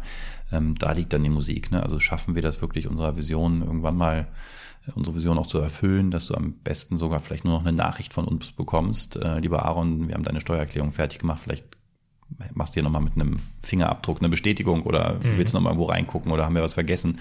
Aber eigentlich ist das fertig und dann machst du noch Pling und dann ist das Geld auf deinem Konto. Und der mhm. Rest ist passiert. Also da ist halt noch ein, ein, weiter Weg, aber das macht uns am Ende hoffentlich besser jetzt schon, weil wir das alles schon mitdenken und tun und kleine Schritte gehen. Was bei mir jetzt als Selbstständiger, jetzt komme ich weg von diesem, von so einem, ja, also in, in, in meiner Welt, ich will mir damit auch niemandem zu nahe treten, und das ist, mein Vater sicherlich auch so sehen, es ist einfacher. Seine Steuererklärung wird einfach einfacher sein mhm. als äh, die bei mir, weil es bei mir ein bisschen komplizierter ja. und ein bisschen aufwendiger ist. So, und was mir, ähm, äh, was mir wichtig ist, und also Steuernthema ist ein Riesenpain, äh, was bei mir wichtig ist, so dieses Vertrauen, was ich habe, dass sich da jemand, der sich voll und ganz mit diesem Thema auskennt, damit beschäftigt. Mhm. Und er hält ein Auge über alle Sachen. Und es kommen natürlich Sachen vor wie, das Finanzamt meldet sich mal zurück und lehnt irgendwas ab. So, dann muss da ein Einspruch eingehoben werden. Ich bin irgendwie zu spät und es muss irgendeine Frist verlängert werden. Und da habe ich halt ein Riesenvertrauen und ich glaube auch gegenüber dem Finanzamt einen Bonus, wenn sich ein Steuerberater da meldet und sagt, übrigens hier, mein Mandant, äh, easy, kommt in einem Monat. Also wenn ich das jetzt alleine über die Software machen müsste, Deine Reaktion würde mich aber jetzt total interessieren. Wie siehst du das denn?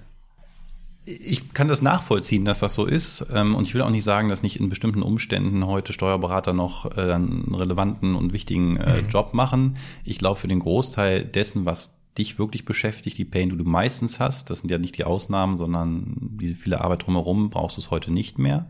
Und der Rest ist noch so ein bisschen psychologische Sicherheit und das wird über die Zeit abnehmen. Also du konntest, also du vielleicht schon, aber andere, vielleicht ein bisschen ältere, konnten sich vielleicht auch nicht vorstellen, dass sie nie mehr in ihrem Leben zur Bank gehen, um Bankgeschäfte zu machen, sondern mhm.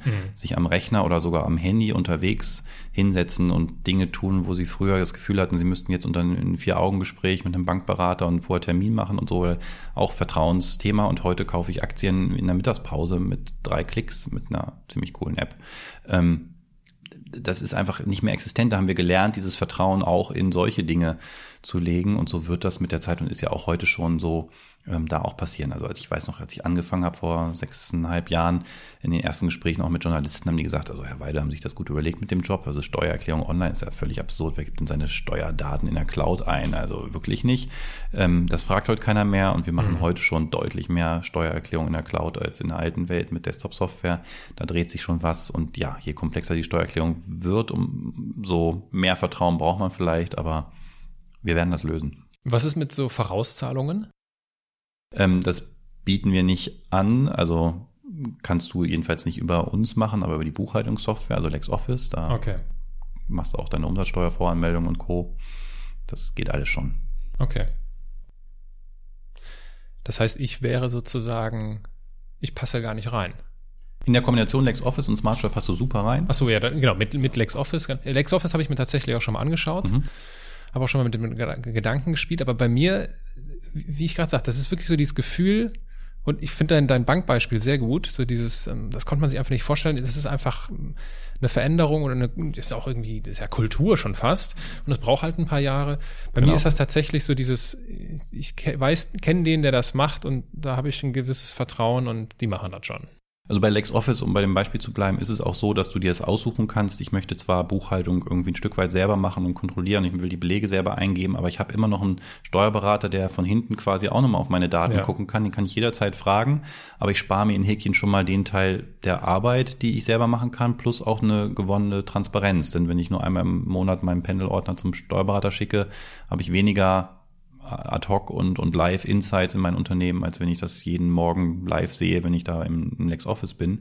Ähm, du könntest aber auch sagen, ich brauche nicht mal mehr den Steuerberater und mache dann sogar meine Steuererklärung auch noch über ähm, Smart Steuer. Das hat schon auch den Hintergrund, dass viele sagen, ich brauche das wenigstens fürs Gefühl noch. Der soll halt einmal im Monat drauf gucken und sagen, ist alles in Ordnung. Ähm, mhm. Oder für eben Ausnahmefälle ähm, da sein, das ist völlig in Ordnung. Aber ich glaube wirklich, es ist ein Entwicklungsschritt. Also ich will den Steuerberater nicht zu nahe treten, die werden auch in Zukunft noch ja. einen Job haben und sollen dich zukünftig vielleicht eher darin beraten, wie du wirtschaftlich noch erfolgreicher bist, ähm, als jetzt welcher Beleg jetzt im SKR, SKR 04 oder wie der heißt, äh, Buchungskreis ja. denn jetzt wohin gehört. Also. Das ist halt eher die Buchhaltung, ne? die sehr äh, einfach wahrscheinlich dann zu ersetzen ist. So ist es halt ja. einfach, das ist halt die, die Realität. Also alle, die das äh, interessiert und die einen ähnlichen großen Schmerz verspüren, wenn sie das Wort Steuererklärung hören wie ich, dann einfach mal äh, sich Smart Steuer, an, Smart Steuer genauer anschauen. Und äh, du hattest, ich hatte dich eben nach deiner smartesten Entscheidung gefragt und dann hattest du gesagt, ja, vielleicht wird es diese Entscheidung sein, dass wir keine Führungskräfte mehr haben. Mhm. Da würde ich jetzt gern ein wenig weiter reingehen muss man sich solche Dinge einfallen lassen, um als Unternehmen, was mit äh, Steuern ein Geschäftsmodell betreibt und dann auch noch in Hannover ist, in der wunderschönsten Stadt, die Deutschland zu bieten hat, äh, muss man sich solche Dinge einfallen lassen, um Mitarbeiter zu, äh, zu begeistern oder zu motivieren oder was steckt dahinter? Man muss sich eine Menge einfallen lassen, um das zu bewirken, aber sicher nicht sich die Führungskräfte, sich der Führungskräfte zu entledigen. Ähm, also A, ist das keine Motivation gewesen für diesen Schritt? Ganz sicher nicht. Und B, glaube ich nicht mal, dass es unbedingt ein Erfolgsfaktor wäre im, im Recruiting, sage ich mal. Denn ähm, das ist tatsächlich in Teilen auch ein Nachteil. Also wenn man sich mal überlegt, mhm. wir schaffen Führungskräfte ab, heißt auch, wir cutten einen sonst in Unternehmen üblichen Karrierepfad ab. Wenn ich keinen Posten mehr habe, auf den ich mich mal hinentwickeln kann, auf den ich befördert werden kann, was ist denn dann mein wie entwickle ich mich denn dann? Also in klassischen großen Konzernen insbesondere war man ja viel zu klein für. Aber ist das ja in der Regel das, was mein Ziel ist? Ich will mich weiterentwickeln. Dann auf die Frage, was machst du in fünf Jahren? Ja, den, mindestens den nächsthöheren Posten oder vielleicht sogar schon den übernächsten. Also Entwicklung in einer Hierarchie ist ja etwas, was vermeintlich uns früher motiviert hat, äh, einen guten Job zu machen. Äh, dessen entledigen wir uns jetzt hier gerade. Plus, ähm, dass das auch Sicherheit bietet. Also Führungskräfte sind ja jetzt nun, gerade bei uns will ich das jedenfalls hoffen, nicht die, die da nur ständig Störenfriede sind und mir alle möglichen Steine in den Weg legen, sondern auch ein Stück weit Sicherheit. Wenn ich, ich weiß immer, ich habe einen Eskalationsweg, wenn ich nicht weiter weiß. Ich kann wen fragen. Ich habe bei uns sehr regelmäßig einmal die Woche ähm, Mitarbeitergespräche, bin im engen Austausch. Ich habe also da ein Stück weit auch psychologische Sicherheit, die fehlt jetzt, sie wird nicht komplett fehlen, wir werden die durch andere Mechanismen ersetzen, aber das sind alles Dinge, die halt auch verunsichern. Auch unsere Kolleginnen mhm. und Kollegen haben jetzt nicht begeistert Hurra geschrien, endlich sind die äh, Betonköpfe da oben weg, ähm, sondern die haben viele, viele Fragen gestellt und gesagt, wie, wie machen ja. wir denn das und das und das und das und wie, wie, entwickeln wir uns da weiter? Ähm, aber uns war allen klar, dass wenn wir es nicht tun, wir an anderen Stellen Herausforderungen haben und dass es jetzt lieber, dass wir lieber dieses Risiko eingehen, dass wir nicht wissen, was jetzt passieren wird, ähm, denn das kann uns keiner so richtig sagen. Es gibt ein paar Unternehmen, die solche Dinge schon getan haben, aber auch da eben keine Langzeiteffekte quasi. Es ist halt nicht so, dass ich mir den äh, Malik nehme, führen, leisten, leben und nachgucke, wie man moderne Unternehmen ja. führt und dann mache ich das halt, weil das haben so viele vor uns schon getan. Ähm, nee, so ist es nicht, sondern wir gehen hier einen ja, riskanten Schritt, ähm, wo auch alle mitarbeiten müssen, damit er erfolgreich ist. Deswegen kann ich auch, wie gesagt, erst in einem Jahr sagen, ob er das war oder nicht. Ja. Was, was ist denn eine der Herausforderungen, die du ansprichst, die ihr bekommen würdet, wenn ihr es nicht machen würdet? Also ähm, etwas komisch, holprig formuliert. Ähm, wir ähm, glauben, dass wir uns äh, optimiert haben ähm, dahin, dass wir eben in Abteilungsstrukturen das, was wir täglich tun, im Mittelpunkt stehen ha hatten.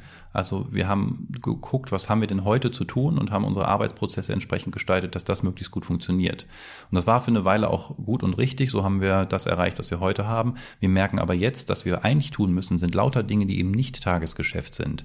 Aber dafür sind diese Strukturen nicht optimiert. Die sind ja so geschaffen, auch aufgrund der funktionalen Trennung. Die einen sind halt Experten im Marketing, die anderen sind Experten im Steuerzeug und die anderen in der Entwicklung.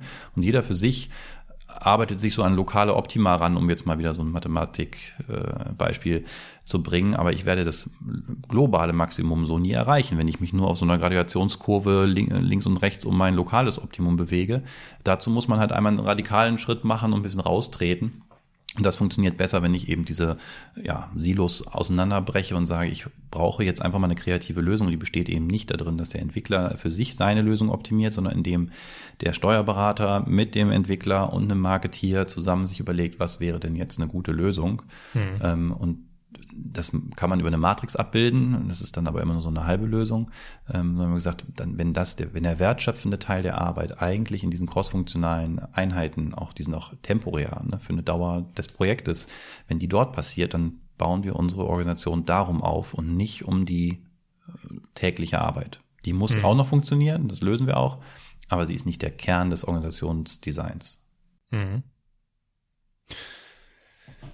der Kern vielleicht nicht des Organisationsdesigns, aber der Kern eines Unternehmens äh, sollte ja aus meiner Sicht der sein, dass die Menschen gerne zur Arbeit gehen. Ja. Und du hast in diesem Zusammenhang etwas in der Wirtschaftswoche geschrieben, das würde ich gerne einmal vorlesen. Gegenwärtig wird hier viel über den Purpose, den höheren Sinn eines Unternehmens debattiert. Doch Purpose als vereinendes, übergeordnetes Identifikationsangebot allein ist zu wenig und greift nur dann, wenn er sich an ein ganz individuelles Identifikationsangebot koppelt. In anderen Worten, Organisationen, egal welcher Art, können nicht dauerhaft und nachhaltig funktionieren, wenn ihre Ziele von den individuellen Zielen der Mitarbeiter entkoppelt sind. Heißt das, dass es Unternehmen in der heutigen Zeit es allen Mitarbeitern recht machen müssen? Oh nein, das glaube ich nicht. Ähm, Ganz im Gegenteil sogar. Ähm, vielleicht ist das an manchen Stellen eher ein Fehler gewesen, da so Wohlfühlatmosphären zu schaffen. Also diese New Work-Bewegung hat ja durchaus auch seine Schattenseiten, wenn man halt Rutschen aufbaut und äh, Lunch for free und so macht, damit die Mitarbeiter nach Möglichkeit viel Zeit im Unternehmen verbringen ja. äh, und sich da so pudelwohl fühlen, weil sie halt viel Spaß haben und die eigentliche Idee des, der Wertschöpfung darüber vergisst, für die es Unternehmen halt gibt, ähm, ist das zumindest langfristig, glaube ich, nicht erfolgreich. Ähm, was ich damit meine ist, dass dieser vermeintliche Glaube, am Ende arbeiten wir alle wahnsinnig motiviert hin, wenn ich nur einen, äh, einen, einen tollen Purpose irgendwie auf die Wand male oder einen Visionsworkshop mache und wir dann alle wahnsinnig intrinsisch motiviert sind, weil wir die Welt verändern wollen. Das ist ein hübscher Gedanke, aber vernachlässigt so ein bisschen, dass die intrinsische Motivation bei jedem Mitarbeiter schon sehr unterschiedlich ausgeprägt sein kann. Es gibt welche, die lassen sich da total gut von begeistern und es gibt welche, die sagen, ja, das klingt jetzt irgendwie nicht verkehrt, aber ich habe so ein paar eigene Ziele auch noch. Ich möchte mich als Mensch ja auch entwickeln. Und wenn man das nicht in Deckung kriegt, ist das, glaube ich, langfristig ein Problem. Und ähm, dahinter steckt auch noch die Erkenntnis, dass es eben wahrscheinlich nicht funktioniert, dass das eine Ehe quasi für immer ist, dass also das Zweckbeziehungen sind, die so lange funktionieren, solange eben meine persönliche Entwicklung und die Ziele, die ich persönlich habe, in Deckung sind. Und wenn sich das mal ändert, dann ist das jetzt nicht ein Fehler und dann muss ich den Purpose des Unternehmens ändern oder meinen als Mensch anpassen, sondern da muss man sich vielleicht auch mal wieder trennen. Dann ist es Zeit für eine mhm. Veränderung und das ist nichts Schlimmes. Also dieses, oh Gott, Mitarbeiter kündigen, äh, ich mache als Unternehmen was falsch, kann mal sein, keine Frage, ist also sicher kein gutes Signal, wenn man zu hohe Fluktuationsraten hat. Ähm, aber es ist auch nichts Tragisches. Mhm. Da hätte ich natürlich noch 27 Anschlussfragen, aber die verkneife ich mir vor allem mit, äh, mit Blick auf die Uhr. Was ich aber äh, mir nicht verkneifen möchte, sind meine aphoristischen Appetithäppchen. So nennt sich diese, oh, oh. So, so, nennt sich diese äh, Rubrik, die es äh, noch gar nicht oft gab. Ich glaube, das ist jetzt äh, das zweite Mal und die, das eine Gespräch wurde noch gar nicht veröffentlicht. Ich lese dir ein, ein Zitat vor, was vielleicht schon viele gehört haben, also was wir schon tausendmal gehört haben. Und du kannst irgendwie ein Statement dazu abgeben. Vielleicht fällt dir was aus deinem aktuellen Leben dazu ein oder du reagierst einfach darauf. Mhm. Winston Churchill hat einmal gesagt, Erfolg ist die Fähigkeit, von einem Misserfolg zum anderen zu gehen, ohne seine Begeisterung zu verlieren. Ja, würde ich äh, unterschreiben. Also äh, tatsächlich ist Erfolg äh, auch hier vielleicht tatsächlich in einer jüngeren Entwicklung ähm, ein bisschen fehlgeleitet interpretiert worden, als es läuft immer alles rosig. Ähm, auch wir haben das im Unternehmen, die Herausforderung klar zu machen, wenn man ein, sich etwas vorgenommen hat und das klappt nicht gleich beim ersten Mal, dann ist das noch kein Misserfolg, sondern dann ist das eine wichtige Erkenntnis. Ja? Ähm, und sich dann diesen, die, sich selbst wieder so ein bisschen am Schopf aus dem Sumpf zu ziehen, der natürlich da ist, wenn man dachte, man macht jetzt etwas und es funktioniert alles und es passiert nicht, dann ist das erstmal enttäuschend. Ähm, aber in dem Wortsinne von enttäuschend, dass einer, einer Täuschung ähm, äh, aus einer ent, aus einer Täuschung rauskommt, man ist enttäuscht worden, ähm, in dem Sinne verstanden zu sagen, ah, jetzt habe ich eine neue Erkenntnis und die hilft mir vielleicht beim nächsten Mal dann ähm, erfolgreicher zu sein, ähm, diesen langen Atem zu haben äh, und nicht immer nur getriggert zu werden durch Endorphine, weil halt was gut läuft. Ähm, da ist sicher eine Menge dran. Das nächste Zitat, da habe ich nicht gefunden, von, von wem das stammt. Es sei mir verziehen. Mitarbeiter verlassen keine Unternehmen, sondern ihre Chefs. Hm. Da wüsste ich auch gern, von wem das ist. Ähm, habe ich selber an mir erfahren, war bei mir eigentlich auch so. Ähm, jedenfalls einige Male, ähm, kann ich gut nachvollziehen. Die Frage ist, was bei uns passiert, wenn wir keine Chefs mehr haben, wen sie denn dann verlassen? ähm, dann bleibt nur noch das Unternehmen. ja, wahrscheinlich. Aber ist bestimmt so. Also man hat halt als Unternehmen, wenn man ähm, Mitarbeiter um Mitarbeiter wirbt, ja eher eine abstrakte Brand, die zieht. Ja, ich kenne von außen halt erstmal nur das, was ich von außen wahrnehme. Und das ist das vielleicht ein Produkt, was ich kenne oder eben die Marke.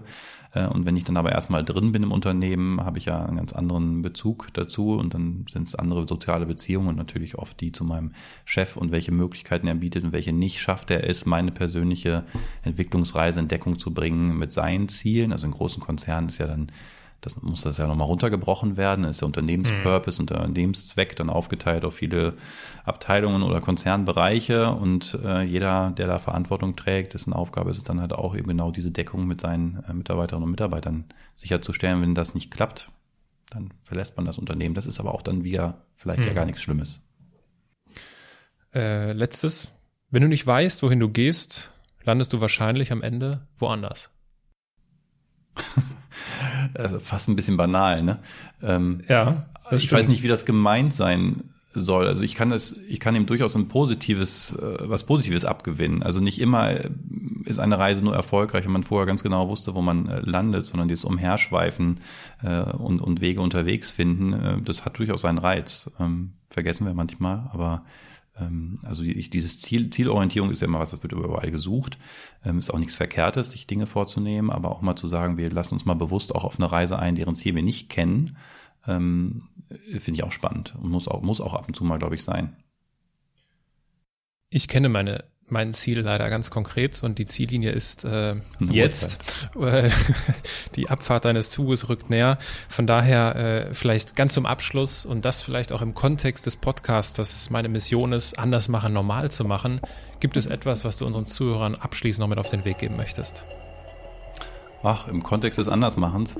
Ähm, also dem, dem Andersmachen äh, hat ja so hat ja sowas Freakhaftes, ne? Andersmacher fallen irgendwie auf und das ähm, behagt nicht jedem und das kenne ich aus eigener biografischer Erfahrung durchaus. Also das erste Mal auf so einem äh, Dirigierpult zu stehen, von allen angestarrt zu werden, äh, es hebt ja raus, ganz physisch und ähm, hat, macht mir jedenfalls erstmal macht, hat mich unwohl, ein, ein Unwohlsein in mir ausgelöst ähm, und das auszuhalten und zu sagen, ähm, ich gönne mir das für eine persönliche Entwicklung ich glaube, das ist eine, eine wichtige Erkenntnis. Ne? Also anders sein führt ja immer dazu, dass man auffällt.